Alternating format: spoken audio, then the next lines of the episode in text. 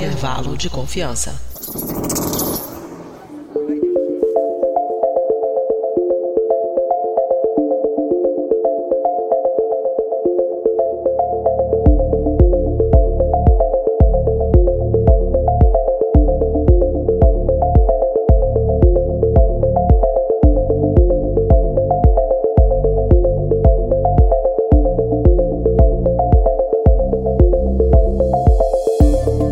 Querido e querido ouvinte, boas férias, Reske Prasny. Aqui é Igor Alcântara e estou trazendo para vocês o nosso quarto episódio do especial de férias, o Resample, onde a gente traz aqui um replay de episódios mais antigos nossos que serve como uma forma da gente revisitar alguns temas. E hoje eu trago para vocês o nosso episódio número 4, o intervalo de confiança 4, com o título de A inteligência artificial vai acabar com o emprego. Esse episódio foi lançado ainda na nossa primeira temporada, no dia 9 de setembro de 2019, e ele contou com a participação deste que vos fala Igor Alcântara, eu apresentei o episódio da Nicole Galtério, que faz parte do nosso trio original, e teve uma estreia neste episódio, é, uma pessoa que veio para agregar demais e que, enfim, é parte da equipe até hoje, e eu diria que sem essa pessoa na equipe, provavelmente o intervalo de confiança não teria continuado. É, eu não teria conseguido manter é, o intervalo de confiança sem o, o, trabalho dessa pessoa, que é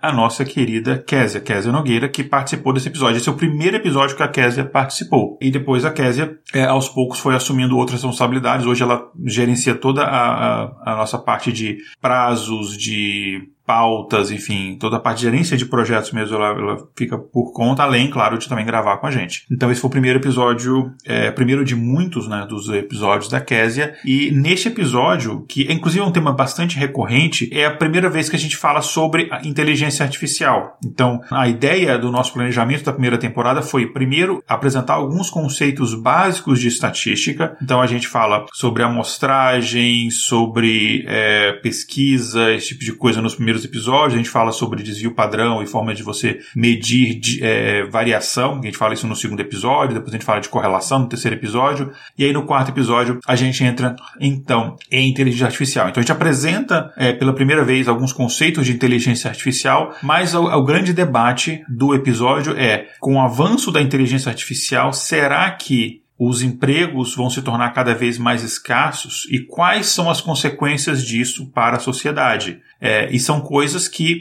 a gente já vê hoje em dia, não é uma coisa que vai acontecer daqui a 10, 20 anos. Isso já está acontecendo, então a gente fala disso e também do, da perspectiva para o futuro, nas próximas, próximas décadas e de como a gente tem que repensar a sociedade nessa nova realidade. Esse tema de inteligência artificial e trabalho é, uma, é um tema extremamente importante e muito interessante, é, assim, por incrível que pareça para algumas pessoas, é um tema muito interessante e é um tema muito recorrente, inclusive, das minhas palestras que eu faço fora do intervalo de confiança. Palestras que eu faço faço em empresas, em, muito faço, faço muito palestras em faculdades, é, muitas palestras online ou presenciais, enfim, agora com a pandemia fica um pouco mais complicado, mas também palestras presenciais, e esse é um tema bastante recorrente. Então aqui a gente fala, a gente fala desse, desse assunto, a gente tenta destrinchar esse assunto o máximo que o tempo nos permite. Inclusive um pequeno jabá, se você quer uma palestra minha nesses temas de ciência de dados para as pessoas em geral, ou qual a importância de dados na sociedade, ou mesmo inteligência artificial em empregos,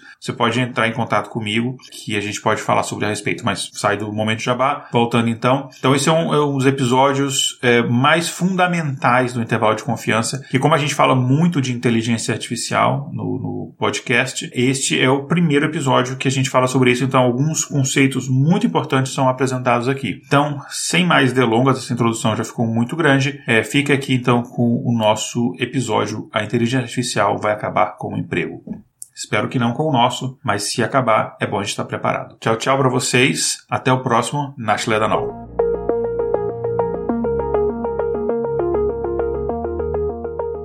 Tu provavelmente se deparou com notícias como a Airbus anuncia projeto de avião do futuro com comissários de bordo robôs carros autônomos prometem substituir motoristas em poucos anos e eu não consigo pensar nisso sem lembrar da Ana Maria sendo atropelada. Templo budista no Japão usa robô sacerdote. Tratores inteligentes reduzem a necessidade de mão de obra na agricultura.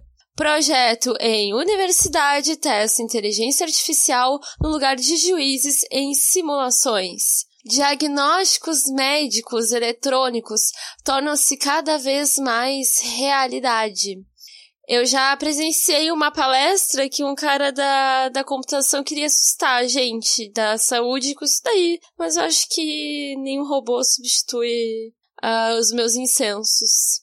Entre várias outras. Então, será que a inteligência artificial vai mesmo acabar com todos os empregos? O quanto existe de verdade e de exagero nisso? Antes a gente debater os efeitos da chamada quarta revolução industrial, a gente precisa entender um pouco melhor o que é inteligência artificial, além da boneca sonho azul e do filme. Kézia. A definição clássica de inteligência artificial é bem óbvia, que a inteligência é demonstrada por máquinas. Só que sim, o que é inteligência, né? A gente nem sabe o que é inteligência dos seres humanos, quanto mais inteligência de máquina. Nicole, se você fosse falar que, por que, que a gente é mais inteligente que os animais, o que você ia dizer? Ai, eu não consigo pensar assim, porque uh, os meus colegas vão falar, nós podemos é, tomar decisões, a gente tem cultura e não sei o quê, mas eu acho que a gente tem que pensar em relação à nossa espécie, não a outra, a outra espécie, né? E pra gente também, as inteligências, a gente tem várias inteligências. É, tem o conceito lá das, das várias inteligências, né? Então, daqui a pouco, não tem como uma pessoa não ter algum tipo de inteligência. Mas a, a sociedade traz toda a questão de ai, capitalismo, patriarcado, blá blá blá, ciência, que a gente tem que ter aquela inteligência X lá estruturada. então, inteligência no contexto mais amplo, se a gente abrir essa definição, seria é, conjunto de características que inclui a capacidade de conhecer, compreender, raciocinar pensar e interpretar. Então, isso tudo envolve lógica, abstração, memorização e aprendizado. É, então, se a gente pegar todos esses pontos e tentar entender se as máquinas são capazes de fazerem eles, aí a gente consegue entrar um pouco mais perto do que seria inteligência artificial. Então, o primeiro ponto é o conhecimento. Será que uma máquina tem capacidade de conhecer isso? Então, a, o primeiro, o exemplo que a gente pode ver para ver isso é que aqui tem alguns modelos de carros que conseguem analisar as imagens ao redor do carro, saber se o motorista está dentro da faixa correta, se ele está cansado, é, se ele está fazendo alguma infração de trânsito. E isso já é realidade. A maioria dos carros nos Estados Unidos, na Europa e na Ásia já possuem esse recurso. E dentro disso já, já inclui outros fatores, compreensão do mundo à volta, ou seja, ele vai olhar o que está acontecendo e compreender aquilo. E a, o segundo ponto é interpretar. Ele vai inter, interpretar o que ele pegou e vai reagir a isso. Então, por exemplo, o carro pode frear, retornar à faixa original ou fazer outras séries de, de ações para evitar carro, ou evitar acidentes. Evitar carros é ótimo. Também, evitar carros em outros acidentes. Então, esses são carros com sistemas parcialmente autônomos, e isso já é realidade. É, só um adendo, o meu carro ele tem recursos, e é uma coisa muito é, interessante como é que ele faz. Inclusive, ele decide é, entre é, ligar um farol mais alto ou mais devagar se ele detecta que tem outros carros é, próximos e tal, enfim. Então, é, são coisas que aqui nos Estados Unidos a maioria dos carros é, mais novos já, já, saem com isso, né? Então, assim, para ele dirigir sozinho é, é muito, é, assim, é, um passo muito rápido. Será que um, só uma coisa, será que o carro inteligente aqui no Brasil ele saberia entrar no grupo do WhatsApp e saber onde tem blitz? é, vai, vai, vai, Provavelmente vai ter um, vai ter um zap né, do carro.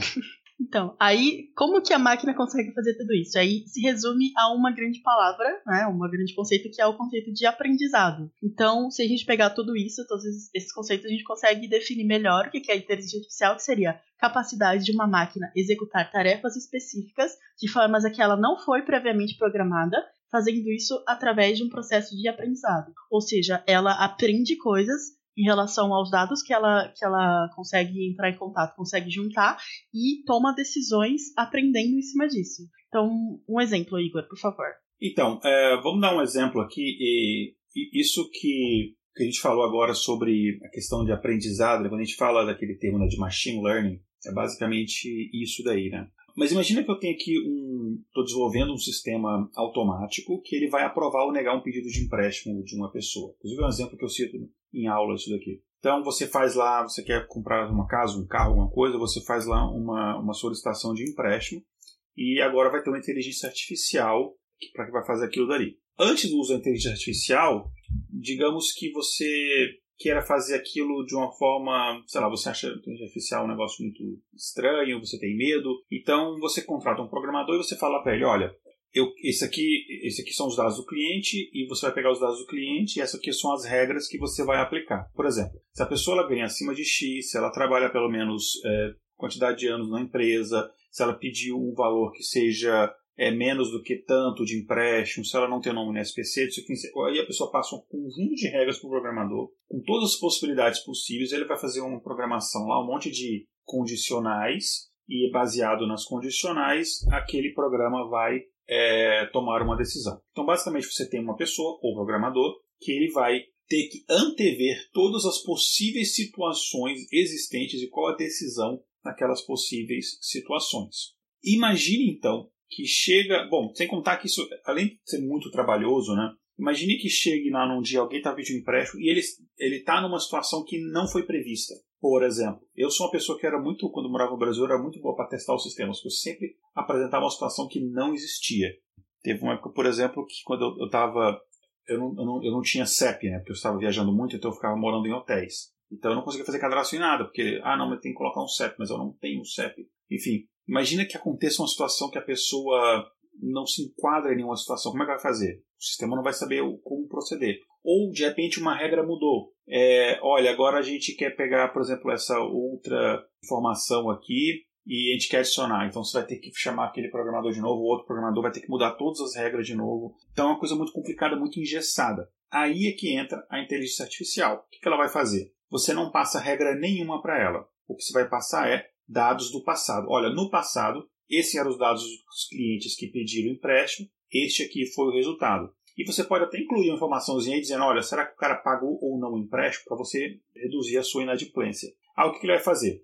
A inteligência artificial vai ler essas informações passadas e ela por si só vai descobrir quais são as regras intrínsecas ali dentro e ela vai construir um negócio que a gente chama de modelo. E esse modelo vai ficar ali guardadinho. Quando tiver uma pessoa nova solicitando um empréstimo, esses dados dessa pessoa vão ser submetidos ao modelo, ele vai, como se fosse uma equação. Você imputa as variáveis, ele vai calcular e vai te dar o resultado, que vai ser basicamente, ó, o empréstimo vai ser concedido, não vai ser concedido, vai ser concedido com ressalvas, o que é uma palavra bonita para dizer vamos conceder, mas com juros mais altos, etc. Tem um, projeto que eu trabalhei antes, para ouvintes que me acompanham de outros podcasts, talvez saibam, mas antes de morar aqui em Boston, eu morava em Los Angeles. Eu estava trabalhando lá para a USC, para a Universidade do Sul da Califórnia. E especificamente na área médica, que é onde eu tinha mais experiência até antes de vir para cá. E a gente está fazendo um dos projetos que a gente fez lá, a gente fez vários projetos lá, mas um dos projetos que a gente trabalhou lá era em, em otimizar a utilização de salas cirúrgicas. Porque acontece o seguinte: imagina que eu sou um cirurgião e eu quero agendar uma cirurgia para um paciente meu, e aí eu falo então para a pessoa responsável lá para agendamento de sala cirúrgica, olha, eu quero fazer uma cirurgia amanhã e eu, sei lá, vou gastar três horas e o, o tipo de cirurgia é X, porque aí a pessoa vai saber que tipo de sala vai reservar. Eu falei que eu vou gastar três horas. É, e, sei lá, eu prefiro que seja no período da manhã. Aí a pessoa bota lá, é, sei lá, oito horas, agendou a minha cirurgia. Então, minha cirurgia vai demorar três horas, então a pessoa sabe que ela não pode agendar naquela sala outra cirurgia é, antes daquelas três horas.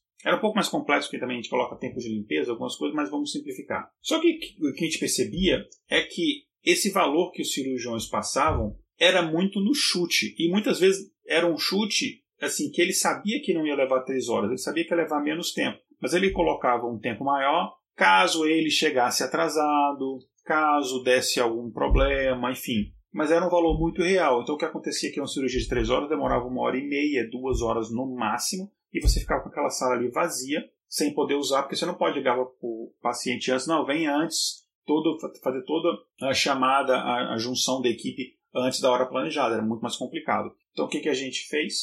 A gente pegou todos os tipos de cirurgias, tamanho de equipe, quais eram os cirurgiões e tudo, e viu qual que seriam os tempos reais de cirurgia, comparou aquilo com os valores que eram sugeridos, viu qual eram os cirurgiões que mais exageravam no tempo, e a gente fez um ranking daquilo que depois as pessoas foram cobradas. Enfim, a gente viu também qual os cirurgiões que mais atrasavam, qual o tipo de combinação de equipe com sala cirúrgica que mais dava problema pós-operatório, fez um monte de coisas. E tudo isso com inteligência artificial, com machine learning. Então, são coisas que você não eliminou ali a necessidade de nenhum ser humano, nenhuma pessoa foi demitida né, durante Mas você otimizou bastante o tempo. Então, você aumentou o número de cirurgias, por exemplo, que poderiam ser feitas durante um dia em cada sala cirúrgica. E isso reduz, inclusive, o custo da cirurgia. Né? Então, são coisas que a gente consegue utilizar no dia a dia já, não já existem. Igor, posso te fazer uma pergunta?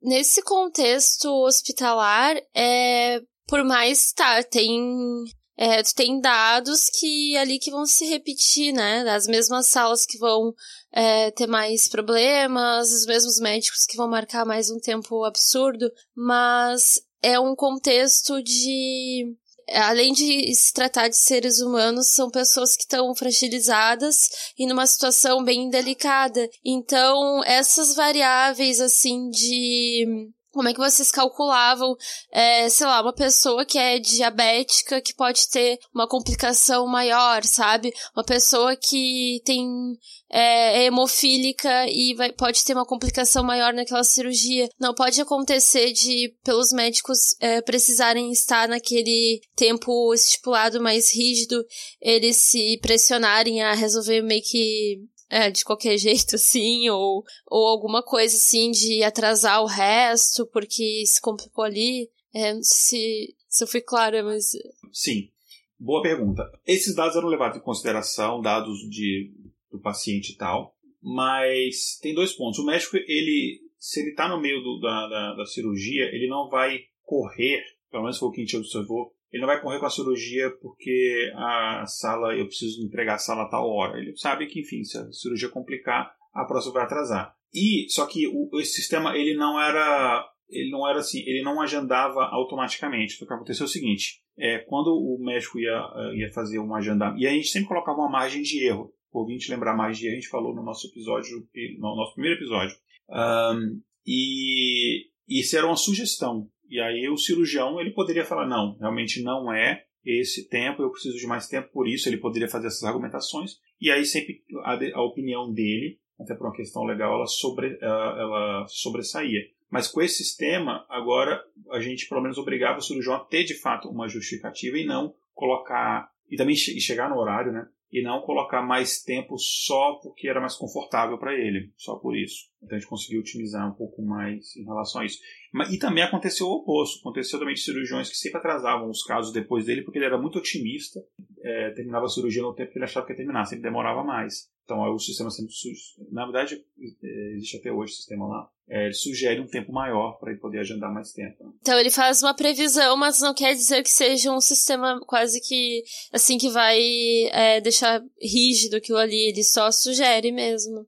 Sim, e inclusive é um ponto interessante que a gente não vai abordar tanto nesse episódio, que depois a gente vai fazer um episódio futuro sobre ética e inteligência artificial, mas que isso tem que tomar cuidado nessas coisas, que os sistemas de inteligência artificial eles não podem ser tão rígidos em alguns aspectos, porque a gente vai comentar mais para frente um pouquinho, é, apesar de não ser o tema central, de sistemas que decidem pela demissão de pessoas e tal, e isso é uma coisa muito problemática. Então, o sistema ele tem que sempre ser um sistema de recomendação, não pode ser um sistema de decisão. Não que a inteligência artificial não possa decidir, mas quando é um caso crítico que envolve vidas, é complicado você fazer o sistema decidir sem nenhuma interferência humana. Isso que você falou do, do, do, da demissão, né? Tem aquele caso, vocês viram a notícia, né? Do cara que foi, foi demitido pela máquina que, tipo, um dia ele chega e o crachá dele tá, não aceita mais. Aí depois todos os acessos dele foram, foram retirados e, e vai, vai cascata, sabe? Ah, os acessos retirados, a segurança é chamada automaticamente, o, toda a informação que eles têm é que ele é demitido. Sendo que depois, quando ele foi, foi verificado, foi apenas um erro do, do da chefe dele que não tinha renovado o contrato dele. Não renovaram o contrato, então o sistema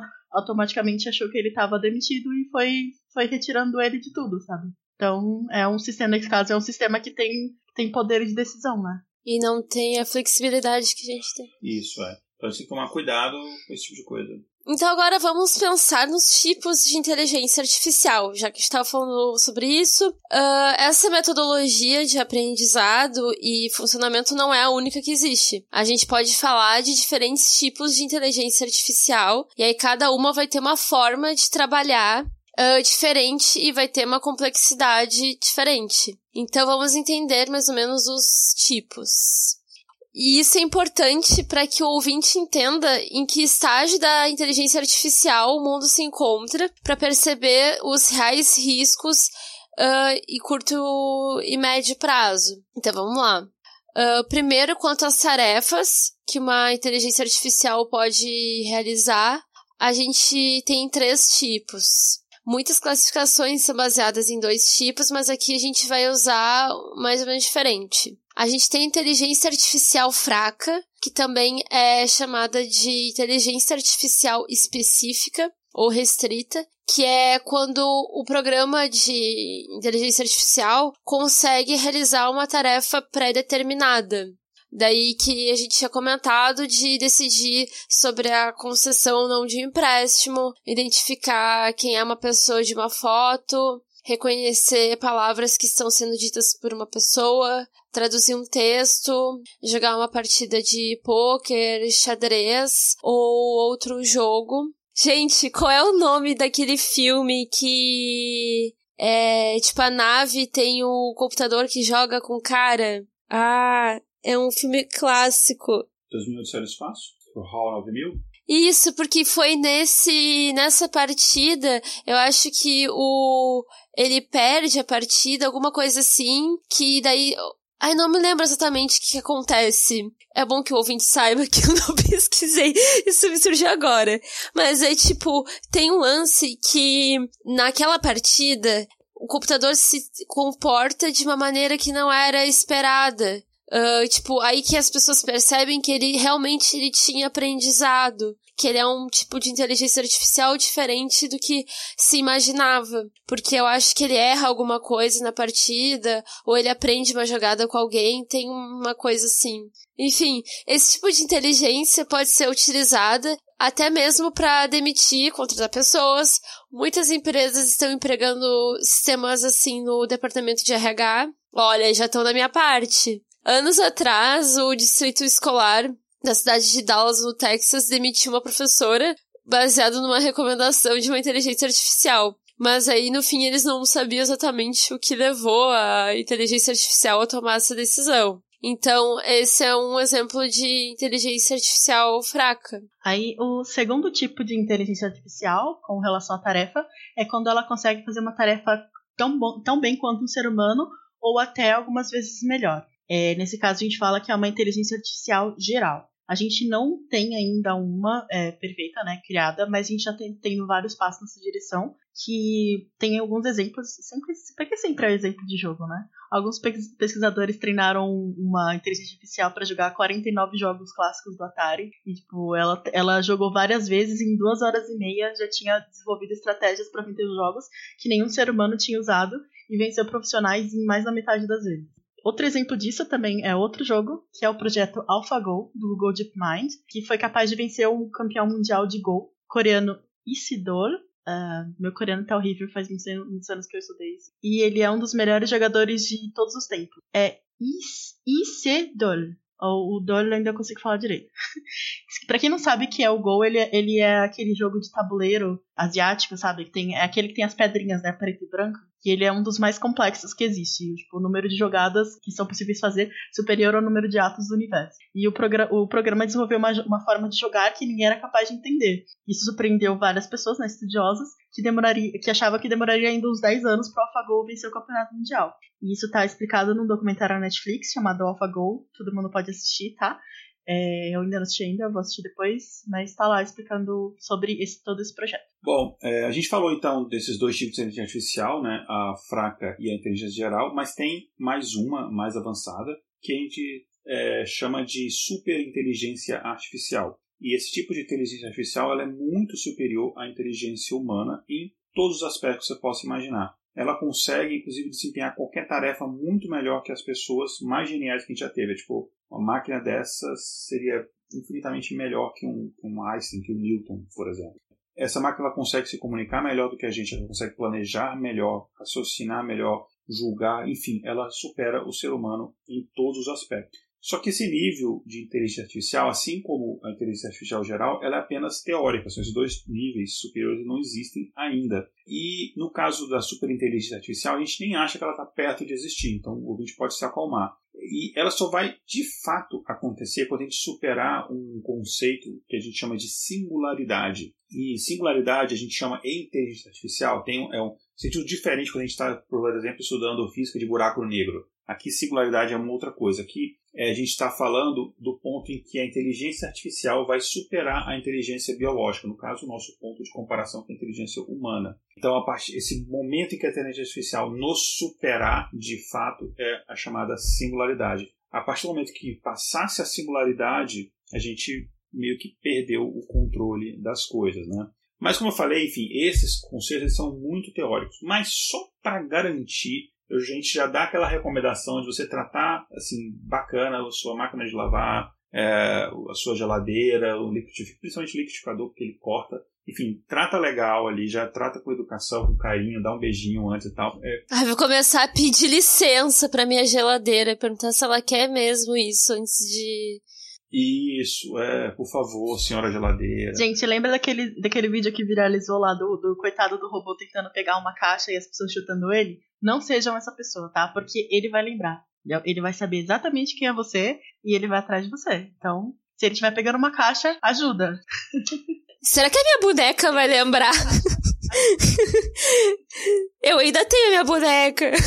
Tomara que ela não chegue nesse nível de inteligência. Quando a gente fizer o nosso episódio sobre superinteligência e tal, é, a gente vai provavelmente comentar bastante sobre a série Westworld, que fala a questão da memória no né, computador. Uma diferença básica que eles têm é que a nossa memória a gente esquece, né? e o computador não, ele ele basicamente a memória é 100%, ele vai lembrar de tudo. Uh, se as máquinas. É, agora, um momento muito Black Mirror. Será que uh, se elas lembram de tudo? Eu fico pensando, tipo, ah, elas superando o nosso nível de inteligência, eu acho que a gente não ia conseguir nem perceber tudo isso se a gente não conseguir é, desenvolver todas essas questões. Como é que a gente vai perceber essas nuances de uma máquina, se a gente não tem essa capacidade de perceber isso. E uma máquina que tem tanta memória, será que para ela não vai acabar é, atrapalhando as decisões e, e é, coisas mais para comunicação e tudo, será que vai ser eficiente mesmo entre elas ou será que é importante também que, que ela esqueça? Tipo, o que o nosso inconsciente faz é, deixar de canto os negócios que vão, vão deixar muita treta na nossa cabeça e vão nos atrapalhar. Será que não seria interessante para essas máquinas também ter isso? Tem uma, tem uma doença. Isso é um ponto bem interessante. Tem uma doença que eu não vou lembrar o nome agora, que acho que tem seis pessoas no mundo que tem, um, pelo menos assim, reportados e confirmados, que a pessoa ela não esquece de nada. Tipo, se a pessoa lembra. E eu vi um, um episódio mais ou menos recente do This American Life, que estava entrevistando algumas dessas pessoas. E aí o cara pergunta pro outro: Ah, dia, é, sei lá, 3 de agosto de 1989. O cara, ah, tava passando tal coisa na televisão, eu comi tal coisa, fez tal coisa, teve o, time, o jogo do time tal, o placar foi tanto, não sei o quê. Meu amigo tava usando roupa tal. O cara dá todos os detalhes, todos os minutos, os caras não esquecem nada. E perguntando para essas pessoas, então a mulher falando assim, falou, cara, é horrível. Eu, por exemplo, meu marido morreu e eu não consigo superar a morte dele, porque não, não é que eu lembro a morte. Como eu lembro absolutamente todos os detalhes, eu revivo aquilo todos os dias. E eu revivo todos os dias da minha vida, todos os momentos. Aquilo que é tipo horrível, assim. Então, pode ser, pode, mas pode ser que se isso for um problema para a máquina, ela desenvolva um próprio algoritmo que a faça não esquecer, mas a faça, sei lá, deixar num, num arquivo né, aquelas que não são importantes e acesse apenas se for necessário, alguma coisa assim, né? É, enfim, com a capacidade. Mas aí tem outra coisa também que como eu sempre digo, e a, a, a Nicole talvez concorde, que ela que é psicóloga aqui, que é a, a maior capacidade, garantir a capacidade de sobrevivência do ser humano é a auto-enganação.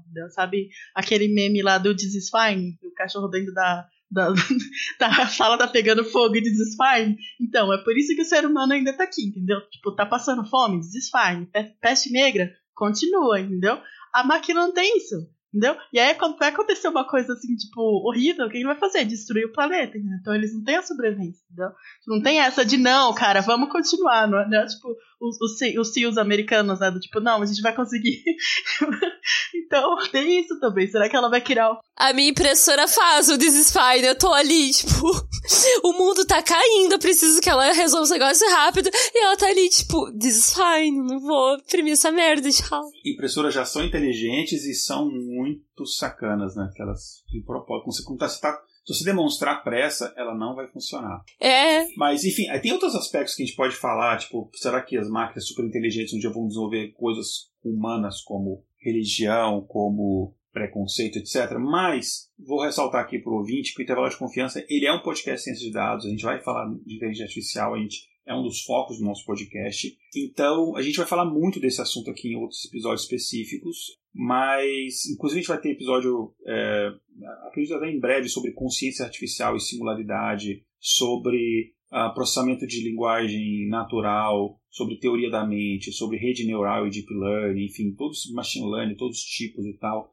Enfim, a gente vai ter episódio específico sobre tudo isso. Um, essa pauta, inclusive, para o ouvinte saber, ela estava gigantesca, a gente teve que sair reduzindo e tal, porque senão é, ia ficar um episódio tipo do, do MDM de 9 horas. É, enfim, a gente vai falar, por exemplo, do risco de superinteligência artificial, como eu comentei antes, de ética e inteligência artificial, então vai ter um monte de episódios, mas então por isso a gente não vai aprofundar muito nesses temas aqui, mas já fica aí né, no nosso, nosso papo um gostinho das coisas que estão aí é, por vir.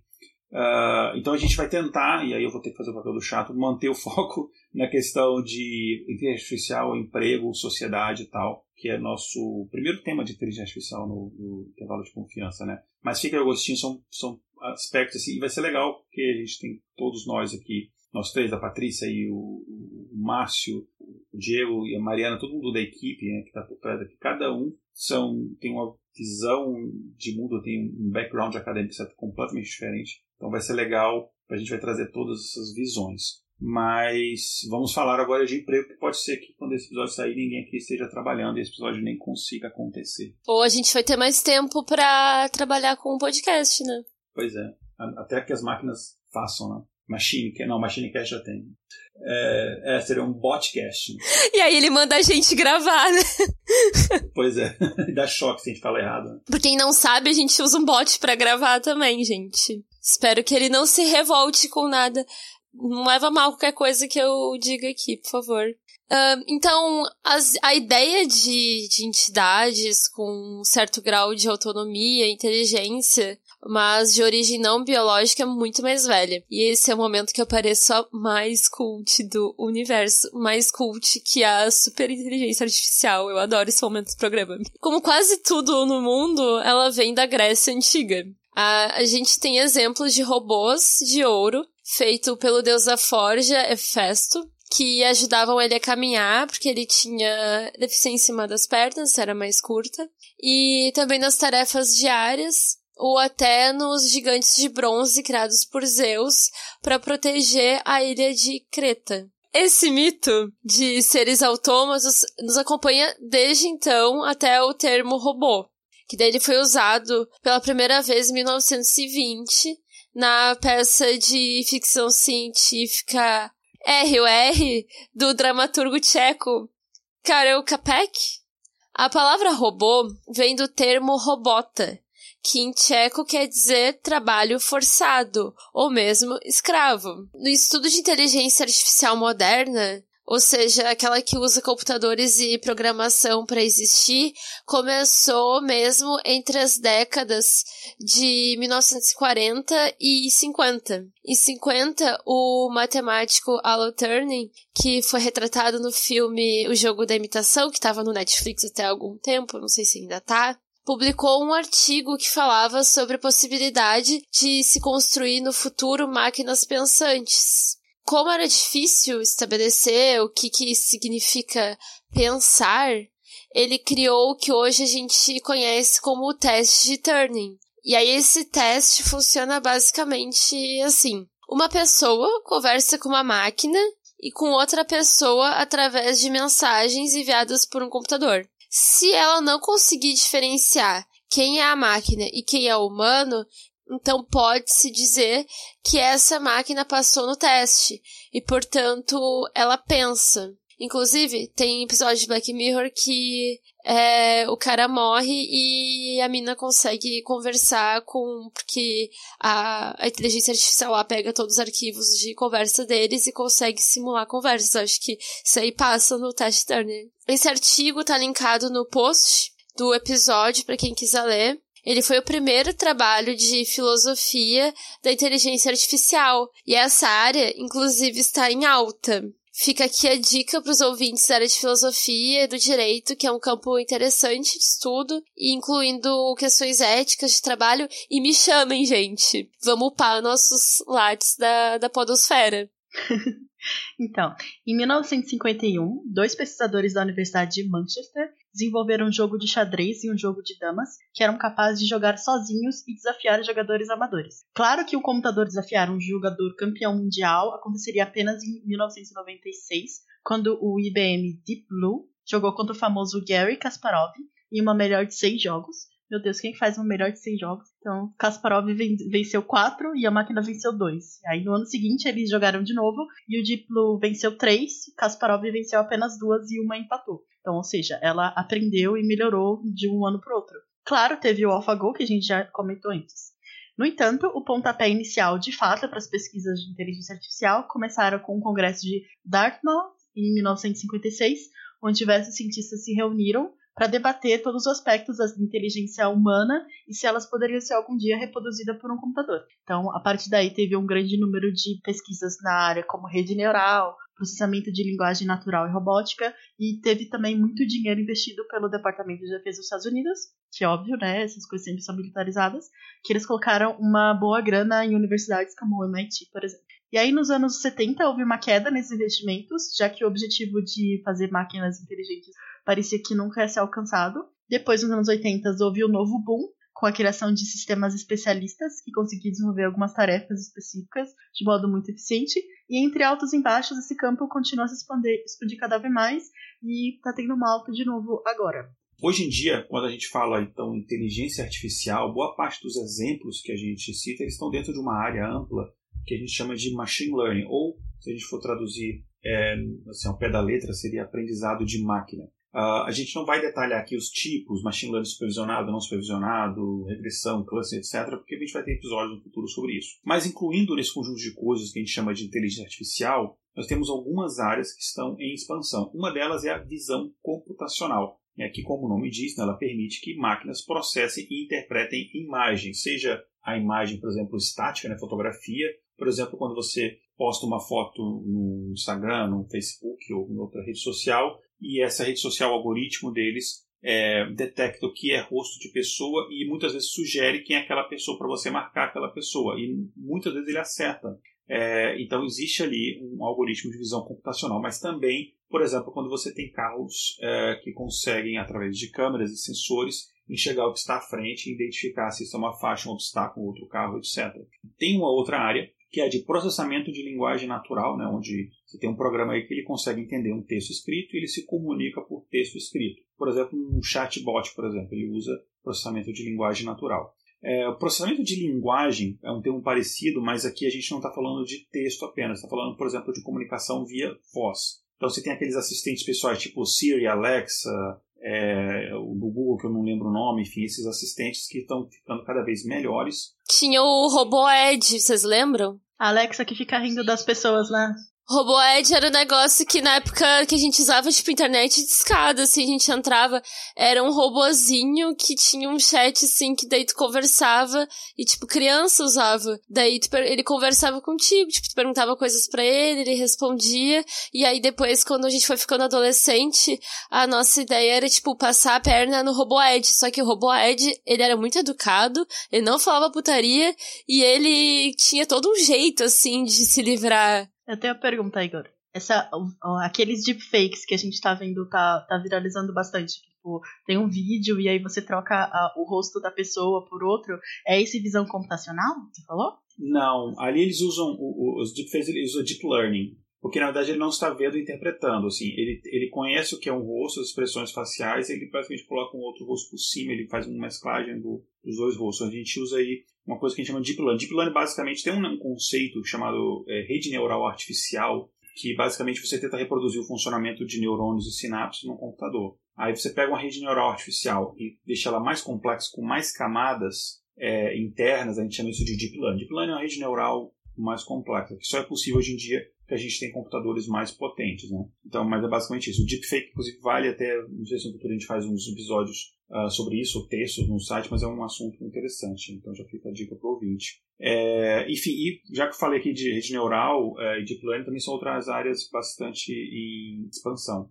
Antes de a gente continuar, eu queria falar que a gente fala, usar bastante tema aqui, automação, e quando a gente fala de automação, a gente não está falando só de robô inteligente. Tá? É, a maior parte das automações que existem e que existirão, elas são através de programas de computadores, de, de bot, de softwares em geral, que vão fazer um, diferentes tipos de tarefas, é, desde escrever texto, traduzir texto, dar suporte ao usuário através de chat, é, ou até mesmo atividades mais complexas, tipo negociar papel na bolsa de valores, é, etc. Então, é, bots já conseguem fazer isso. No, não sei no Brasil, mas nos Estados Unidos já é realidade, por exemplo, de sistemas inteligentes que você faz pedido, por exemplo, de empréstimo é, online e já decide na hora. Tem uma inteligência artificial que pega suas informações e faz todo esse processamento. Né? Aqui não precisa, porque eles ligam pra gente todos os dias, umas três vezes por dia, oferecendo, aí é só a gente responder o que quer. Ah, mas aqui, é, aqui não tem isso não. Aqui o pessoal decide, enfim, não que eu, eu fique pedindo empréstimo todo dia, tem isso aí para cartão de crédito, né? Que você baixa o appzinho e aí lá você pede, ah, pedir meu convite. Aí... Também, sim. Inclusive, o cartão de crédito usa muito inteligência artificial para decidir se as suas transações elas são anormais, a gente chama de detecção de anomalia, né? Se, ela, então, se a transação que você está fazendo ali ela é uma transação normal ou não, e aí se ele considerar anormal, ele pode bloquear ou ele então é tudo inteligência artificial, tudo machine learning. São algoritmos, inclusive, muito parecidos com o que os Netflix usa, mas aguarde no futuro a gente vai fazer episódio ou texto sobre como é que funciona os algoritmos Netflix. É, parecido com o que a Netflix usa para classificar filmes. Ah, e do Netflix é uma inteligência artificial burra. Me oferece tudo errado as coisas, não gosto. Ou talvez o objetivo dela é te oferecer coisas erradas, entendeu? Ninguém disse que ela faria isso para você gostar. Né? Pode ser que ele tá fazendo uma lista de coisas para você não ver. Pra eu trabalhar, né? É o Netflix contra a procrastinação, né? Bom, tudo isso afeta a nossa vida e mas daí o nosso futuro. Será que a inteligência artificial tá em condições de roubar nossos empregos? Será que Netflix vai oferecer também psicoterapia para as pessoas e roubar meu emprego? Então a gente falar disso agora. Uma coisa que a gente aprende na escola é como a criação das máquinas a vapor, lá no final do século XVIII, aconteceu chamado a Revolução Industrial. Só que houve outras revoluções industriais depois dessa. No início do século XX, com o avanço da metalurgia, o surgimento do Fordismo e do Taylorismo, a gente tem a chamada Segunda Revolução Industrial. Daí depois na de 70, a informática trouxe a terceira revolução industrial. E aí essas coisas não pararam. Agora a gente está passando pela quarta revolução industrial. E essa fase, ela é pensada pelo aumento da automação e da conectividade com sistemas de nuvens e grandes trocas de dados e pela popularização da inteligência artificial. O Klaus Schwab, que é o autor do livro A Quarta Revolução Industrial, diz: Estamos a bordo de uma revolução tecnológica que transformará fundamentalmente a forma como vivemos, trabalhamos e nos relacionamos. Em sua escala, alcance e complexidade, a transformação será diferente de qualquer coisa que o ser humano tenha experimentado antes. Ou seja, bem pós-apocalíptico. Né? Então, a ideia dessa revolução, de certo modo, é substituir a mão de obra humana no processo produtivo e isso é possível com a inteligência artificial porque as máquinas conseguem tomar decisão por conta própria. Na Alemanha e no Japão, por exemplo, já existem fábricas onde toda a linha de produção é feita por máquinas. É, e no campo também isso acontece com as máquinas agrícolas que operam sozinhas. Tem um discurso bem comum, né, que, a gente, que é o porquê da gente estar tá fazendo esse podcast, que é a tecnologia vai, vai acabar com o emprego, e aí outras pessoas falam, ah, mas também vai gerar outros, que é, né? Só que isso é uma distorção da realidade. Porque, por exemplo, quando os tratores foram introduzidos no campo, muitos trabalhadores rurais perderam o emprego e tiveram que ir para os grandes centros urbanos causando os problemas diversos que a gente conhece. Por exemplo, esse é, esse é o clássico do, do, da primeira revolução, né? Que é a, a, a, as máquinas entraram e aí teve o, o, cercamento dos campos e as pessoas vieram para a cidade trabalhar na, nas grandes fábricas, né? Por exemplo, surgiram empregos nas linhas de montagem, tratores e tal. Só que o problema é que hoje não acontece, porque quando você demite um, um trabalhador agrícola, porque o trator vai fazer o trabalho dele, a própria é, fábrica de trator também já está sempre trabalhando sozinha, então não tem essa substituição, entendeu? Então a tendência é o aumento de emprego.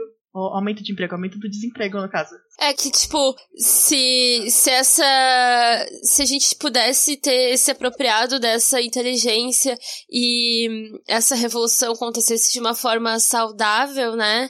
Ela poderia ajudar muito, porque, tipo, tem todo aquele lance de que o trabalhador, a mão de obra dele, realmente é o necessário de, de valor para aquilo ali. É, sei lá, de um dia de trabalho e o resto tudo lucro pro patrão. Tipo, pro salário da pessoa, ela podia, sei lá, trabalhar trabalhar uma vez só. Só que esse tipo de coisa não acontece junto com toda uma transformação da, da estrutura da sociedade e do sistema, é uma coisa que vai nos engolir. E aí, tipo, não é culpa de existir inteligência artificial, o problema é do sistema, né? É como se a gente estivesse substituindo trabalhadores manuais por trabalhadores robóticos e só, só a substituição, sabe? O lucro continua indo para os mesmos lugares. Então, a questão que não adianta para. A gente vai falar no final, a gente vai debater um, algumas das soluções, e não adianta que debater soluções para isso, a gente tem que debater a questão do capital, e aí vai ser chamado para variar, mas já está acostumado a ser chamado de comunista, de tudo ista, mas enfim.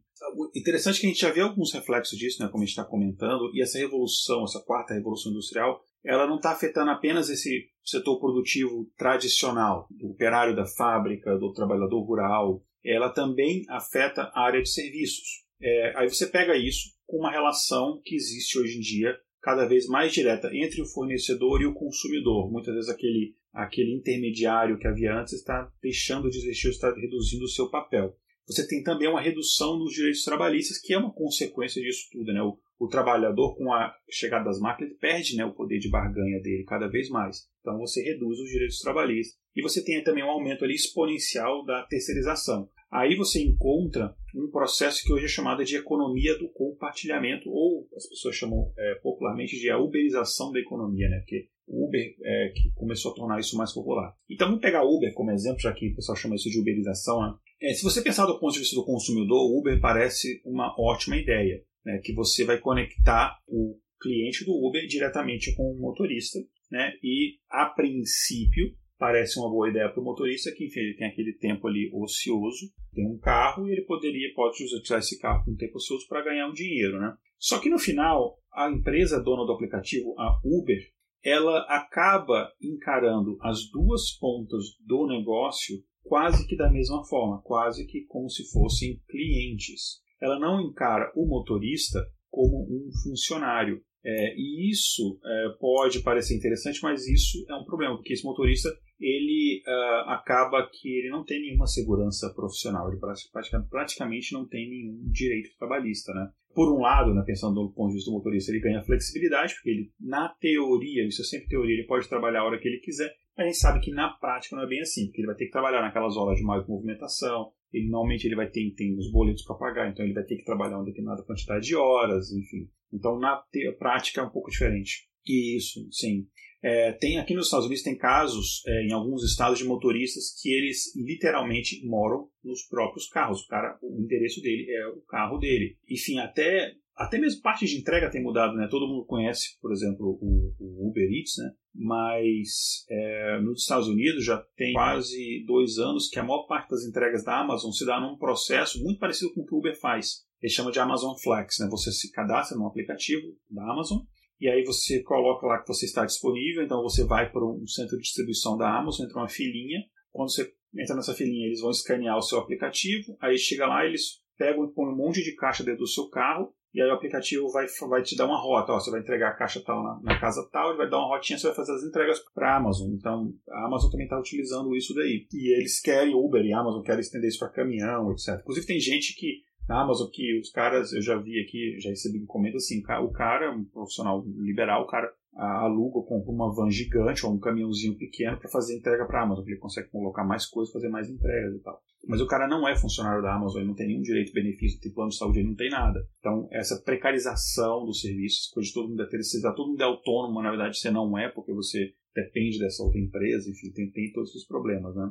Eu acho que para mim a, a melhor imagem dessa uberização é aquela clássica, né? Do, do entregador da RAP que entrega as coisas com a bicicleta da, do Itaú. Né? pois é, e isso é um exemplo claro, bom também. Aqui você tem muitos casos de motoristas de Uber ou dessa Amazon Flex que eles nem tem o carro, né? ele aluga o carro, então acaba envolvendo mais empresas. Só que isso não limita só é, ao transporte. Tem aplicativos tipo Uber para qualquer coisa. Desde, por exemplo, você agendar artista para festas e eventos ou você, por exemplo, vai fazer um evento e você precisa de um, um sei lá, de garçom, de, uh, de cozinheiro, de etc. Você tem aplicativo que você contrata essas pessoas.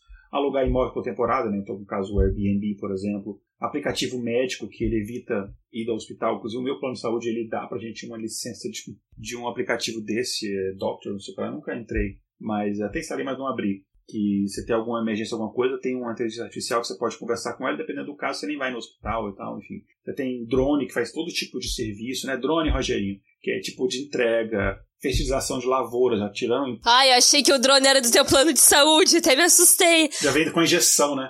Ele vem com... Não, nem entra na janela. Ele vai tipo um arco e flecha, tipo uma injeção assim, pô, tomou vacina, vacina em dia, aparece no aplicativo. Não, não tá assim ainda não. Mas, inclusive, fertilização de lavoura por drone, né? Que tem, por exemplo, motorista, motorista pilotos agrícolas que costumavam ganhar bastante dinheiro, hoje em dia está sendo substituído por, por drones também, né? Então, enfim, a gente não quer que o ouvinte fique desesperado, calma, mas é a realidade, isso não, não é um futuro distópico, isso, tipo, tá acontecendo já, tá rolando. Eu acho que a gente só começa a ficar desesperado quando tiver drone que, que traz maconha da, do morro.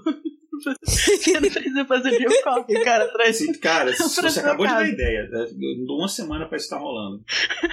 Isso aqui já não tem, viu? Olha aí, olha aí, PCC, se estiver ouvindo a gente, a ideia é minha, tá? Por favor, liga pra mim. Então, cada vez o trabalhador que tem menos poder de barganha acaba ficando numa condição mais precária. Nunca se trabalhou tanto, nunca se consumiu tanto e nunca se teve tantos casos de depressão e ansiedade. Antigamente, tu ia fazer uma viagem e aí ia levar um livro para se distrair. Quando inventaram o Walkman ou o Discman, podia ouvir música, mas precisava ter a mídia física e decidir quais levaria. E nossa, aquele CD pulando, olha, não era vida. Aí depois veio o iPod e o MP3 player, e daí podia colocar discografias inteiras dentro destes. Eu não, porque o meu era bem de pobre era muito pequeno, não sei se era muito antigo, depois teve o melhor, mas assim, não dava para botar todas as discografias das bandas emos que eu necessitava. É, tinha que escolher de vez em quando umas músicas e fazia umas playlists. E aí agora, hoje, nós temos o Spotify e serviços similares. E aí a gente tem acesso a qualquer artista do mundo a qualquer momento, inclusive o nosso podcast e não se sabe mais esperar. Tudo é imediato. Quando a gente junta tudo isso, a gente tá no início de um problema para a sociedade, uh, porque a, a tecnologia tá se desenvolvendo de uma maneira que a gente não consegue se apropriar dela e ela também faz parte do nosso dia como se como outras outros sujeitos, ela passa a ser um sujeito e aí a gente tá se a gente está transformando ela, a gente está se transformando junto, mas nesse sistema que a gente já comentou que é totalmente precário, então a saúde mental meio que vai pro saco, né? A Patrícia não conseguiu gravar, mas ela mandou pra gente um coelho que trouxe um gráfico que nós vamos compartilhar no post e no Instagram que mostra a evolução e projeção do custo de mão de obra operária do Brasil e México de 2015 até 2032 considerando que a gente vai ter Brasil em 2032, né? Comparado com o custo de um robô soldador. E aí tu vê que já nesse ano a diferença é bem grande, e aí essa diferença vai se tornando maior ao passar o tempo, sendo que o robô custa cada vez menos. Pois é. Obviamente, isso que a gente está falando aqui não é novidade, né? Em poucas décadas, os bancos fizeram os clientes trabalhar para eles, né? Uma ideia é, interessante do ponto de vista dos bancos, obviamente, né? Que os bancos tiveram, que precisavam expandir bastante, que mais pessoas tinham contas bancárias, é, principalmente com a, o equilíbrio da, da, inflação, mais pessoas é, passaram a ter contas correntes, não só contas poupança, mas pessoas começaram a usar banco, mais acesso ao sistema financeiro, os bancos precisavam expandir, precisavam de investimento muito grande, o que, que eles fizeram? Vamos fazer o cliente trabalhar para a gente e ele ainda vai pagar por isso. Né? E foi aí que eles inventaram o Internet Banking e o caixa eletrônico, que é basicamente isso. Né? Então você chega, por exemplo, em algumas agências bancárias mais antigas, você vê aquele monte de caixas vazios, né? porque poucas pessoas hoje em dia vão de fato no, no banco, assim, fisicamente. Né? Tem, tem bancos que nem são físicos, né? Sim, tem o Nubank outros bancos dessas fintechs que, que nem tem agências, né? É, e aqui nos Estados Unidos também tem bastante isso. É, bancos assim também está se popularizando bastante. Pra que, que eu quero um banco que não tem uma filial física para fazer uma fila? Pois é, né? O que, que os idosos aposentados vão fazer, né? Tá, porque até meses atrás, a minha mãe, cara, eu nunca esperar isso. A minha mãe ia no banco para fazer uma transferência. Ela ia no banco, falava com a gerente e a gerência fazia a transferência para ela. E aí eu falei pra ela, mãe, mas lá é alguma coisa especial que você precisa da, da, da assinatura da gerente? Ela, não, é um TED. Eu, aí eu não acredito. Eu não acredito. Você, você não consegue fazer pelo seu celular? Ela, não, não, isso não é, não é confiável, não. Eu tenho que fazer com a gerente, ela tem Sim, que estar olhando pra mim. Eu sou muito carente, eu preciso ter um contato com a pessoa que vai fazer aquilo e eu vou ter certeza que eu não fiz merda. E também eu tenho problema com senhas. E aí eu nunca sei minha senha do aplicativo. Toda hora eu formato o celular, perco o aplicativo, aí eu não sei a senha do aplicativo, aí eu não sei a senha do cartão, daí eu não sei a senha de nada. Aí toda hora eu tenho que ir no banco pra falar que eu esqueci a senha, a gente tem que fazer uma senha nova. Mas tirando esses casos assim, ah, concorda que hoje em dia as pessoas vão muito menos em bancos, né? Vê, antigamente, por exemplo, uma greve de bancários ela era catastrófica para a economia, né? É, hoje em dia, as últimas greves de bancários, por exemplo, que teve, não, não foi esse problema, porque as pessoas conseguem fazer tudo online, né? Então, mesmo se você não conseguir fazer online, se você tiver que, sei lá, sacar um dinheiro, você tem um caixa eletrônico para fazer isso, né? Até mesmo por exemplo, se você quer fazer um empréstimo, dependendo do valor, você consegue fazer isso é, online, não precisa de um, funcionário mesmo, enfim. E já que você tem inteligência artificial tomando decisão para várias dessas coisas, né? Mas, enfim, o ouvinte está perguntando para a gente assim, tá, e o meu emprego? Ele corre risco? As máquinas vão substituir todos os humanos? E eu vou ficar, tipo, só engordando numa cama vendo Netflix? Ou vou ficar apenas, é, sei lá, fumando crack enquanto as máquinas é, fazem todo o serviço? O que, que vai acontecer? Olha, se tu trabalha em banco e depender de mim, vai continuar tendo emprego, porque eu vou estar tá lá fazendo fila, nem que seja sozinha. Nem que eu coloque lá umas cadeiras na minha frente pra fingir que é gente larga na minha frente da fila pra reclamar porque é o grande objetivo da vida, né? A gente nasce, é, tem burocracia de banco para resolver, reclama e morre. Mas substituir todos os humanos, assim, é difícil que, que as máquinas façam. Especialmente aqueles trabalhos que tem uma. É, requer uma interação maior e que são menos repetitivos. Trabalhos manuais que se baseiam numa sequência de ações que são os primeiros a deixar de, de existir. E aí esses empregos uh, envolvem desde operários em fábricas até atendentes de telemarketing e suporte telefônico, já que os chatbots começam a tomar conta de várias empresas. E aí algumas redes de supermercado, por exemplo, já usam robôs para limpar o chão e repor produtos das prateleiras, sendo que em alguns países a maioria dos caixas já é de autoatendimento. E isso não é de todo ruim, porque a gente pode tirar pessoas de trabalhos perigosos e degradantes. Por que mandar uma pessoa desarmar uma bomba se tu pode mandar um robô? Ou em minas de extração, ou para enviar profissionais em áreas de risco de desabamentos, incêndios, altas profundidades e tal. Só que aí não são apenas esses empregos que estão ameaçados e não é só para com essas finalidades, né? Que hoje os robôs conseguem já dar diagnósticos médicos precisos e fazer cirurgias. Só que aí nesse caso, o médico ainda tem o fator humano e a relação médico-paciente. Isso, é, mas assim, mas quantos os empregos estão sendo perdidos nos próximos anos e quais são as profissões mais ameaçadas? Tem um site bem legal que ele você pode colocar a sua profissão em inglês, né? E ele calcula o risco desse emprego deixar de existir. A gente vai colocar o link, mas é, ele é bem autoexplicativo que é Will robots take my job.com. Aí tem aqui um, dá pra você colocar seu, seu emprego ou você colocar aqui, coloca no random. Deixa eu ver o que vai aparecer. Que, ó, que tá falando, sei lá, a pessoa que faz é, mineiro, né? Não mineiro de Minas, o mineiro que faz escavação. tá falando aqui tem 50% de chance de um robô fazer isso por ele. Entendeu? Tipo, ele tá falando aqui que baseado no estudo de 2000, 2013, ainda não tá muito claro se isso vai ser tomado pelos robôs ou não, mas aí você pode colocar vários qualquer profissão que, que ele fala para você mais ou menos qual é a chance de, de você perder seu emprego. Então, se você tá com dúvida, coloca lá e aí de repente já começa aquele curso, né? Mudar de emprego. Senai tá aí. Não, Senai é provavelmente você, você todos substituídos, desculpa. Tem todo Senac, não sei. Então, só que assim, esses números, eles são apenas uma estimativa e a gente não tem nenhum consenso.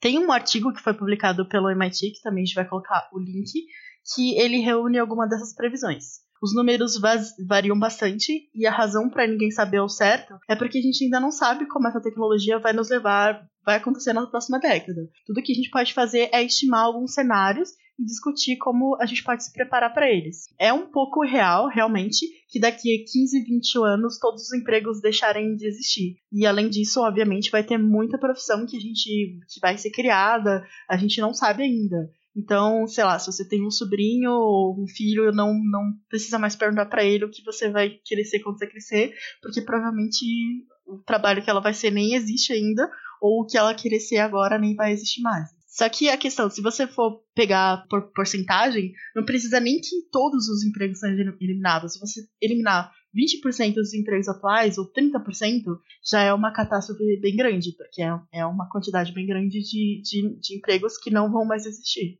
Não tem jeito, acabou, boa sorte, não tem o que fazer, como diz a música. Bom, é, felizmente tem pessoas pesquisando esse assunto e que elas estão sugerindo ações que a gente pode tomar desde já, a gente deveria tomar desde já, para que esse processo ele possa ser saudável e a sociedade ela possa de fato se beneficiar com isso. Então, a gente está sendo aqui um pouco top otimista, mas a gente começa o suicídio coletivo, né? E enfim, a gente aqui pesquisou bastante, reuniu algumas das opções, algumas são muito viajantes, então a gente tentou ficar um pouco aqui mais o pé no chão. É, as viajantes, por exemplo, proibir toda pesquisa de inteligência artificial. A gente sabe que isso aí é algo, isso não vai acontecer. Né? Enfim, e fique claro que as opções que a gente vai discutir aqui não é que uma exclui a outra, a gente pode tomar todas ao mesmo tempo. Né? É que, como a gente não tem noção exatamente do, do que vai acontecer, quais são as alternativas mais catastróficas e mais otimistas, então é bom a gente se preparar para todas essas alternativas. Enfim, então a gente vai comentar sobre algumas dessas sugestões, mas também fica aberto ao ouvinte também debater e de continuar esse debate aí através dos, dos, comentários, por exemplo, no post do episódio. A primeira dessas opções, então, seria treinar as pessoas com maior risco de perder esses empregos para que elas possam aprender novas profissões e daí se adequar à nova realidade. É, existem áreas que são carentes de profissionais, então, como se tivesse um remanejamento seria o ideal, assim, no curto prazo. A longo prazo, isso não bastaria.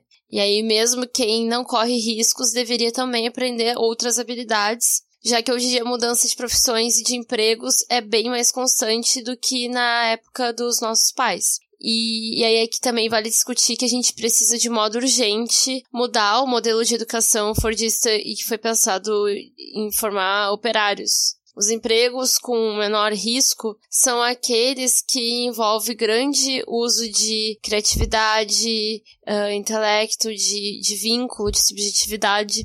Então, a educação também poderia começar a pensar nisso. Uma alternativa levantada por pessoas como Bill Gates é de cobrar impostos mais altos pelo uso de automação e usar esse imposto em benefício do trabalhador que perdeu o seu emprego. Só que daí no final é ineficiente porque as empresas vão encontrar formas de driblar essa cobrança. Essa teoria levanta um ponto interessante. esse ponto é: a gente precisa considerar que nem todo mundo vai ter condição de trabalhar. E aí não entra, por exemplo, as questões atuais, que é, ah, não, não tem, não quer trabalhar ou não tem capacidade, mas também vai ser porque não vai ter emprego para todo mundo. Então, é, o que, que a gente pode fazer? Hoje em dia, a gente se mede muito como sociedade pelo nosso trabalho. Então é aquilo que a gente já falou, ah, o que você vai ser quando você crescer. Se você pergunta pra pessoa, sei lá, a paquera do Tinder, você fala, ah, oi, o que você faz da vida? A pessoa não vai falar, tipo, ah, eu, eu gosto de ouvir música, não. Ela vai falar, ah, eu trabalho em tal coisa, entendeu? Então a gente é muito definido pelo nosso trabalho. Então, num futuro que vai ter menos emprego e as pessoas vão trabalhar menos, não só por opção, a gente precisa começar a repensar isso. Entendeu? E uma alternativa que tem sido pensada que já está realmente já tá sendo testado em alguns lugares, que é a renda universal básica. O que, que, seria isso? Seria como se fosse um salário, mas não é exatamente um salário, porque salário ele quer dizer que você está sendo pago por algo que você fez. Então seria realmente uma renda mesmo, como se fosse um aluguel ou um, um dividendo de ações, sabe? Que a pessoa recebe por, por sem, sem uma contrapartida que, você, que todo cidadão receberia. Isso aí não, não ia variar, por exemplo, por nenhum tipo, classe social, não. Todo mundo recebe essa mesma renda básica que cobriria é, o básico da vida, você conseguiria ter um lugar para morar, você conseguiria se sustentar e a partir disso você construiria a sua vida, entendeu? Você não, não precisaria realmente trabalhar para sobreviver. Isso seria uma forma de converter os impostos, que seria arrecadado pela riqueza dos robôs, para de volta à sociedade, porque como a Nicole falou antes, né, hoje em dia a gente tem muito lá a mais-valia, né, a, a praxe marxista, né, de você trabalha e aí você o, o, fruto do seu trabalho gera como lucro. Só que se não é você que está trabalhando, se é o robô que está trabalhando, o lucro continua existindo, entendeu? Então ele, de, ele deve ser reinvestido na sociedade. Então a renda universal básica partiria desse princípio. É, eu dei um, pesquisando e já tem alguns países, principalmente na Europa, mas também tem o Alasca nos Estados Unidos e, a, e o Quênia, que já tem alguns experimentos que, que tem isso. Por exemplo, no Quênia, eles fizeram um programa um pouco mais duradouro, que vai ser 12 anos em algumas aldeias. As pessoas vão receber o equivalente a 22 reais, que pra gente pode parecer pouco, né? Mas em relação a, a renda média lá é o básico. Eles não precisam de nenhuma contrapartida, como por exemplo, programas como Bolsa Família, você precisa ter uma contrapartida, você precisa ter um nível mínimo de renda, precisa ter os filhos na, no, na escola. A renda universal básica não tem nenhum tipo de contrapartida. Então, tem essa no, no Quênia, tem um na Finlândia também, que eles estavam dando o equivalente a 1.900 reais, para aí nesse caso eles colocaram só jovens desempregados. E também tem o Alasca, qualquer pessoa que mora no Alasca ou, ou é cidadão do Alasca recebe uma renda mínima também fornecida pelo governo que para você e, e, assim você pode utilizá-la do jeito que você quiser não é uma coisa que vem atrelada a outra coisa. Então isso é algo que as pessoas estão discutindo ultimamente estão discutindo também sobre isso a questão do estado de bem-estar social né que o estado tem que manter a, a população e é algo que que é apoiado por várias pessoas, mas também que traz muita discussão. Então, todos esses que eu falei são experimentos e nenhum lugar está levando isso muito a sério como, como política pública, talvez só no Alasca, mas aí a gente precisa ver como vai ser o futuro com, com essa alternativa, seria uma das alternativas. É uma coisa interessante que a Kézia trouxe da, da nossa noção de identidade, que a gente se construiu é, nessa sociedade que tem o trabalho como se fosse parte da nossa identidade. Daí já vem também de encontro daquilo que eu tava falando. A gente não, não tá tendo possibilidades porque o, o, próprio sistema não deixa, que não permite que a gente consiga fazer isso, de nos apropriar da, das tecnologias de uma maneira saudável, para que a gente consiga uh, construir a nossa identidade, nos reconstruir e nos transformar de uma forma saudável junto com esses sistemas, né? E uma coisa que eu também estava pensando, que uma forma saudável também seria de realmente acoplar, né? A gente já tem noções de. Tem teorias que falam que nós já somos considerados é, ciborgues, porque no fim a gente não é. Nossa matéria orgânica, assim, não, não é só orgânica mais. A gente já, já é um pouco ciborgue, porque a gente já tem todas essas coisas nos constituindo, a gente tem procedimentos e a gente tem drogas e a gente tem tudo isso. Mas uma coisa que eu acho que seria interessante seria se a gente pudesse acoplar, né, essas inteligências para o que a gente necessita. Por exemplo, eu tenho monoparesia, eu tenho um dos meus braços, eu não tenho toda a mobilidade porque eu tenho artrite e isso causou artrose, então a articulação do meu cotovelo não funciona mais. Então, tem muitos trabalhos, por exemplo, própria edição de, de podcast eu, eu sei, eu consigo compreender uh, os passos que eu preciso fazer ali, eu tenho a noção estética que um, de repente, um, uma inteligência artificial não ia ter, mas eu tenho questões específicas de mobilidade e tem questões que são mais mecânicas e tipo cortar silêncios. A gente já tem as ferramentas, mas tem algumas coisas que a gente ainda precisa fazer manualmente que são mecânicas. Então, programas devem fazer isso, mas esse tipo de coisa que a gente consiga acoplar, então, nossa subjetividade, nosso senso de, de estética e criatividade com a inteligência artificial para que ela possa é, resolver essas questões mais mecânicas e que ela possa também aprender com a gente, mas de uma maneira que a gente consiga utilizar de uma forma saudável, né? Isso, quase como se ela fosse uma extensão da humanidade, né? E não que ela evoluísse é, alheia à humanidade, no caso. É interessante isso mesmo. É, tem umas questões doidas aqui, não vou entrar, senão a gente vai virar mais duas horas de podcast, mas é que até que ponto, quando a gente começar a interagir com a inteligência artificial, ao ponto de incorporar ela ao nosso, nosso corpo, né, de você ter chips, implantes, etc., até que ponto a gente consegue nos diferenciar? Será que a gente se tornaria uma nova espécie, uma evolução do Homo sapiens? Enfim, mas isso já é viagem demais. Enfim, a gente falou de algumas sugestões aqui, pessoal, uh, e claro que elas não vão acontecer de forma mágica. Não vai ser a mão invisível do mercado que vai fazer nada disso acontecendo. Elas dependem de ações políticas, governamentais, depende de debate é, na sociedade, não só acadêmica, mas na sociedade como um todo. Né? E pode ser, inclusive, que a solução ideal não seja nenhuma dessas, pode, é, ou uma combinação dessas, pode ser que a gente ainda não tenha essa solução, mas o debate vai chegar à solução. Só que uma coisa que, é, que eu queria encerrar aqui antes de a gente ir para o nosso quadro de padrão é que a gente precisa urgentemente encerrar aqueles debates que a gente do século XVIII, século XIX. Então, para encerrar, ó, a Terra não é plana, é, a Terra é esférica, é, as vacinas não causam autismo, que mais ajuda aí? É, o, o, nazismo ele é de extrema direita e ele existiu, a escravidão. A Terra não é plana. É, isso, a, a, a escravidão ela foi terrível, ela tem consequências até hoje, existe sim racismo, enfim.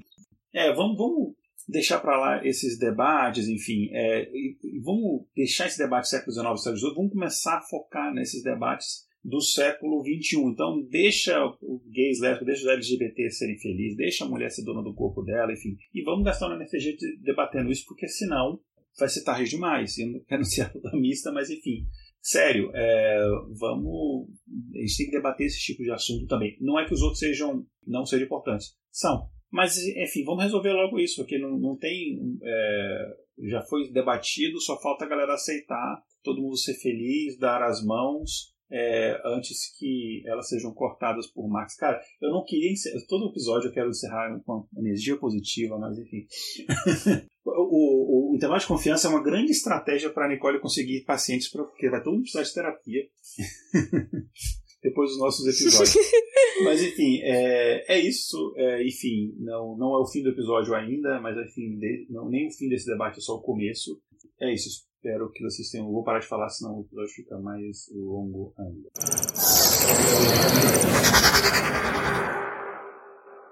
Bom, é isso então, gente. Uh, espero que vocês tenham gostado do nosso debate. Como eu falei, é só inicial. E a gente chega agora na hora do nosso quadro tão esperado, o desvio padrão. Para você que é ouvinte novo, chegou aqui, vamos explicar esse quadro. Ele é um prêmio que é dado em cada episódio para algum dado que foi divulgado ou interpretado de forma errada, ou distorcido, ou a parte científica foi ignorada, e aí isso acaba gerando um exagero do que está sendo mostrado, ou então isso mostra alguma coisa que é mentirosa. Então, este é o quadro desvio padrão. E na edição dessa quinzena, o prêmio vai ser dividido. entre o Ministério das Relações Exteriores do Brasil e o agrônomo Evaristo Eduardo de Miranda, chefe da Embrapa, Embrapa Territorial. E eles venceram o prêmio por conta de deturpação em dados divulgados sobre o desmatamento no Brasil. Em seu relatório, Evaristo Miranda diz: a área com cobertura vegetal nativa no Brasil corresponde a 66,3% do território, 25,6% como vegetação nativa em propriedades rurais, 13,8% como terras indígenas e 10,4% como unidades de conservação, 16,5% em terras devolutas e não cadastradas. Esses dados foram divulgados no livro Tons de Verde, que foi impresso com a ajuda de 15 instituições do agronegócio. Pois é, né? Mas esses dados são, esses cálculos, né, são contestados por diversos especialistas, inclusive de dentro da própria Embrapa. Um artigo que foi publicado por autores brasileiros no ano passado na revista Environmental Conservation da Universidade de Cambridge, do Reino Unido, com o título Os dados confirmam que o Brasil lidera o mundo em preservação ambiental? Ponto de interrogação. Chama os números de Miranda de estatísticas criativas e influenciadas por uma narrativa ideológica que distorce a realidade ambiental brasileira. Eles foram bem elegantes nisso, né? Então, Evaristo afirma que as áreas de mata nativa dentro de propriedades privadas somam 218 milhões de hectares e representam 25% do território do Brasil, o que fazia, fazeria do produtor rural a categoria que mais preserva do Brasil. Só que assim, né? Esse cálculo foi feito a partir do que os próprios proprietários declaram quando eles realizam o chamado Cadastro Ambiental Rural, que é o CAR, que então eles, né, declaram o que eles querem declarar. Então, o artigo que foi publicado nessa revista contesta o uso de dados autodeclaratórios do, do CAR por Miranda para sustentar que os produtores rurais são os mais preservam no Brasil. O texto ainda cita uma pesquisa da Universidade Federal do Mato Grosso, que constatou que em 75 da, grandes propriedades da região de Rondonópolis, no Mato Grosso, 49 declararam ter a área preservada maior do que o observado nas, nas imagens satélites. Ou seja, eles autodeclaram, e aí é muito fácil você usar essa informação autodeclarada para falar o que você quiser, né? Já dados da ONU indicam que a área coberta por florestas do Brasil caiu de 65,4% em 1990 para 59% em 2016. No mesmo período, o índice subiu de 35% para 38% na União Europeia. O Itamaraty, né, o nosso Ministério das Relações Exteriores, compartilha esse prêmio, né, junto com o nosso Evaristo Miranda, por ele ter usado esses dados deturpados num telegrama que foi enviado às embaixadas brasileiras em diversos países, com instruções de como os diplomatas deveriam responder às críticas à política de devastação ambiental do governo. Então, nesse documento, o Itamaraty começa afirmando que os índices de desmatamento na região amazônica tiveram redução significativa de 27.700 km em 2004 para 7.500 km em 2018, redução de 72%. O telegrama não deixou claro, no entanto, que nesse período só houve redução de desmatamento entre 2004 e 2012, durante os dois mandatos de Luiz Inácio Lula da Silva e metade do primeiro de Dilma Rousseff. Mas desde 2012, os dados medidos pelo Instituto Nacional de Pesquisas Espaciais, o INPE, mostram crescimento quase contínuo da derrubada da floresta. Mas daí isso daí já é o que? É o comunismo, né? Como diz nosso presidente. Os dados para o último ano, período que engloba agosto de 2017 a julho de 2018, durante o governo de Michel Temer, do MDB, são de 7.900 km de perda de mata nativa na região. A cifra corresponde a um aumento de 15% antes 12 meses anteriores. Já os números preliminares de 2019 têm indicado piora da situação. O sistema ADT do INPE aponta que os alertas de desmatamento da Amazônia Legal brasileira dispararam 278% no mês passado, na comparação com julho de 2018. Para os ambientalistas, a forte alta reflete enfraquecimento das políticas de preservação, o diretor do INPE foi demitido por, veja só, quem afronta dizer a verdade. pai, ele disse para mim uma teoria que é extremamente provável, plausível, que ele falou para mim que assim, o Ibama colocou fogo na floresta amazônica para poder conseguir mais é, recurso pro Ibama. Ah, sim! Faz todo sentido, cara. Não, não sei como eu não pensei se fosse o Ibama, ia ser a primeira coisa que eu, que eu faria. Inclusive, desanimei tanto do Brasil que eu desisti. É assim. Bom, então fica aqui o nosso imenso parabéns aos vencedores desse nobre e indesejado prêmio. Enfim, parabéns. Qualquer coisa, manda um zap que a gente entrega é, de alguma forma. Bom, pessoal, então a gente chega aqui ao final do episódio e só que antes de encerrar, a gente entra no nosso quadro Espaço Amostral, onde cada um de nós vai indicar uma coisa bacana que a gente esteja vendo, lendo, jogando, etc. E vamos começar então, nós somos educados, então é, as pessoas que estão estreando, os estreantes, vamos começar primeiro. É, então, Kézia, Uh, quais são suas indicações para os nossos ouvintes? Uh, minha indicação, como um boa amante de ficção científica e distopia e feminismo e tudo junto, é o filme I Am Mother, do, do Netflix. Quem não assistiu, por favor, assista. E é um filme muito bom. É, é um filme clássico, sabe? Dos robôs dominaram o mundo, destruído e tal. Só que tem uma nuance bem legal da, da questão da maternidade. Porque a sinopse, né, pra quem não sabe, é tem uma, uma garota que cresceu num, num ambiente fechado com um, um, robô, no caso, uma robô, que é, né, deu o gênero feminino para ela, porque ela é a mãe dela, entendeu? Então gira-se em torno disso. Então tem muita discussão maternidade, discussão sobre ética da humanidade, no caso. Não vou dar spoiler, mas assistam, que é muito legal, porque a menina acha que ela tá sozinha no mundo e de repente aparece uma outra mulher. E aí, pã, tipo, o mundo dela caiu. E é isso. Eu achei surpreendente esse filme, eu achei. Eu achei que ia ser, ah, aquele plot que a gente já imagina, mas não. Eu achei que tem várias camadas mesmo, assim. Amei. A minha indicação também é super feminista. A gente tá no, na, no dia hoje que estamos gravando, mas nós estamos na Semana da Visibilidade Lésbica. E tem podcast novo por aí. É Escuta Feminista. Nesse primeiro episódio, elas trouxeram o pensamento de uma mulher lésbica francesa, tradutora, escritora, teórica, figura fundamental do movimento de liberação de mulheres francês organização feminista autônoma e não mista que lutava pela liberdade dos corpos das mulheres e constituído no seio das ondas de protestos de 68. E essa é a minha indicação, ouçam mulheres, ouçam mulheres podcasters, ouçam mulheres lésbicas, leiam mulheres. E o Igor tem, tem várias indicações que eu tô vendo aqui? Tenho, tenho. Eu vou fazer duas indicações, vou roubar aqui. É, você falou leia mulheres, né? Então deixa eu recomendar uma mulher então, a Cathy O'Neill. Inclusive eu conheci ela num congresso, é, super, super gente boa, assim, ela é super acessível. Eu não imaginava que fosse assim devido à fama que ela tem, mas não é aquelas pessoas assim tipo, ah, eu sou famosa, não. Ela é super acessível, super gente boa. É, a Cathy O'Neill escreveu um livro. Eu vou falar aqui o título em inglês, depois eu vou fazer a tradução. É, não sei se tem em português, talvez tenha. O vídeo pode dar uma olhada no, no nome dela é Weapons of Math Destruction: How Big Data Increases Inequality and Threatens Democracy.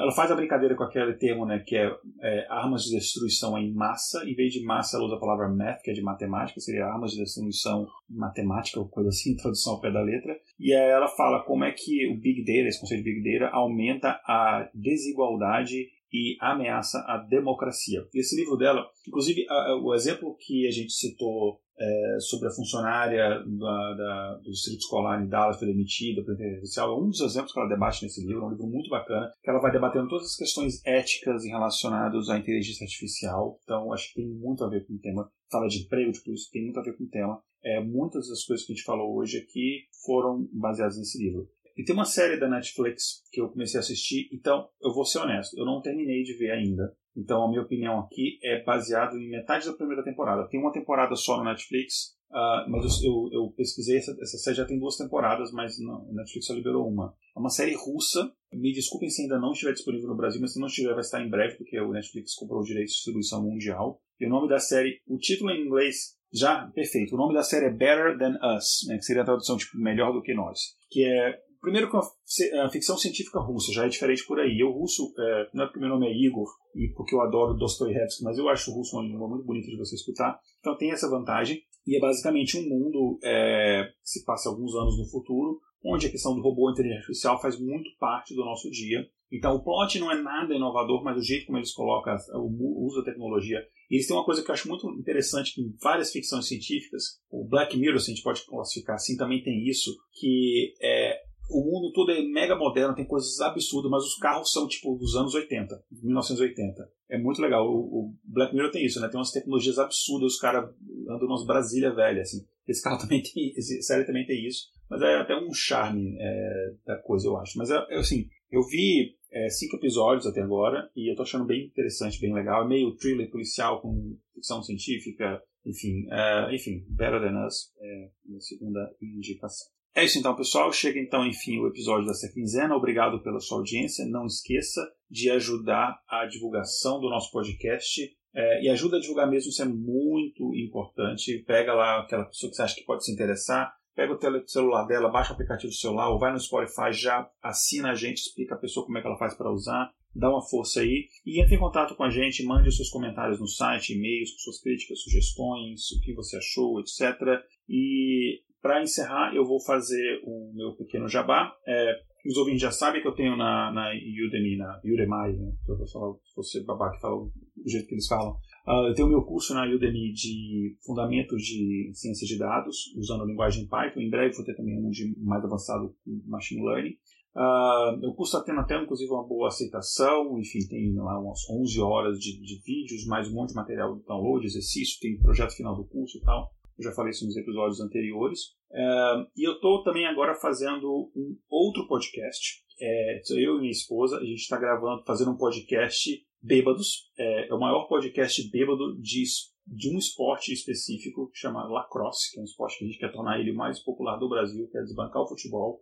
A gente grava, são episódios mensais por enquanto, mas a gente grava ele sempre assim, com doses absurdas de álcool, completamente bêbados. A gente vai comentar sobre coisas. A lacrosse é aquele, aquele que é da cestinha? Exatamente. Por isso o nome do podcast, por causa daquela cestinha, o nome do podcast é Raquete Frouxa. Você pode procurar no Spotify todos os seus agregadores aí, como Raquete Frouxa, você vai é, baixar ali e escutar a gente falando é, sobre esse maravilhoso, incrível, o esporte mais completo, escute para você saber, mais completo que existe, que é o, é o, é o lacrosse. Então procura lá Raquete Frouxa. E essas informações todas estão lá no meu site, que vocês já sabem, que é o igoralcantara.com.br. Eu tenho dois comentários sobre isso. Um que é, essa mulher é incrível, gente, ouçam. Eu tô assim, eu adorei. E o outro é que eu recomendo, assim, é, eu acho que enquanto profissional eu preciso, assim, profissional de redução de danos, coisas assim, é bom que vocês mantenham, assim, mensal, tá, tá ótimo. A gente prefere que, que vocês sigam assim, que coloquem a saúde de vocês em risco. Ó, oh, oh, Igor, se vocês começarem a gravar segunda-feira, quatro da tarde, aí. Vai ser fígado frouxo o próximo podcast. É, o, no último a gente tomou. Cada um tomou muita cerveja e acho que umas cinco. Não foi dose, foram copos de uísque cada um. para começar a gravar. E aí na gravação a gente continuou bebendo. Enfim, escutem isso para ver que, que as outras coisas que a gente está aprontando. Quer dizer, alguma indicação, indicação não, algum jabá, alguma mensagem final para os nossos ouvintes? Então, gente, é, primeiro eu queria agradecer todo mundo. Essa não é só a primeira vez que eu estou gravando intervalo de confiança, primeira vez que eu estou gravando qualquer coisa ever na vida. Então, já peço perdão aí qualquer vacilo. e se tiver alguma coisa errada, por favor, né, relevem. Eu não tenho muita coisa pra, pra fazer jabá, só tenho meu meu arroba no Twitter, que é KekaDeWitch. Sim, é bruxa Keka em inglês, porque eu sou tipo uma pessoa muito, muito, muito criativa. Mas é isso. E, aí, se vocês quiserem falar comigo e tal, e só eu cuido do Twitter aqui do intervalo de confiança. Então, se vocês tiverem ideias de coisas pra gente colocar no Twitter coisas que vocês queriam ver e tal, ou no mesmo no blog, que a gente cuida também, pode mandar pra gente por DM, que a gente tá super aberto a isso, tá, gente? Obrigada. Pois é, um comentário aqui antes de passar a, a fala para a Nicole é que a gente, como eu falei no começo, a gente tem uma equipe muito bacana. Então, tem a Kézia cuida do nosso Twitter, a gente tem é, dois editores incríveis, tem o Márcio, a própria Nicole também faz edição, a gente tem a Patrícia, a gente tem o, o nosso vitrinista, o Diego, que é um cara incrível e um dos, um dos artistas mais rápidos que eu vi na minha vida. Enfim, é, a gente tem a, a, Mariana que grava o podcast Frouxa comigo também, que ela é, vai começar a cuidar do, do nosso Facebook, então, enfim, é, e também todo mundo ajuda nas pautas, enfim, a gente tem uma equipe, é, de fato, estou falando sinceramente, é um privilégio. Então, obrigado a todo mundo. E agora você, Nicole, o palco é seu, brilhe. Eu tenho uma coisa que eu quero perguntar para os ouvintes. É muito importante, porque o que acontece? Não quero ser julgada e passar vergonha sozinha aqui. Então eu quero saber se tem gente otaku ouvindo. Porque às vezes eu quero trazer umas referências, quero trazer umas indicações, mas eu não quero ficar sozinha nisso. Então vocês podem entrar em contato com a gente pelo arroba do intervalo de confiança no Twitter, ou com o meu mesmo, que é no Twitter, é arroba Necole, daí é N-E-K-O, que é Neko, que é gato em japonês, L-L-I, e daí vocês me contem se eu posso entrar nesses assuntos mais é, adultos. Não é hentai, é só não sei porque eu falei adultos, agora parece que eu quero falar de hentai. Não é o caso, gente. É só quero trazer os negócios otaku e. É isso então, gente. Beleza. Tchau, tchau, então, pessoal. Até mais. Tchau. Muito obrigada. Tchau.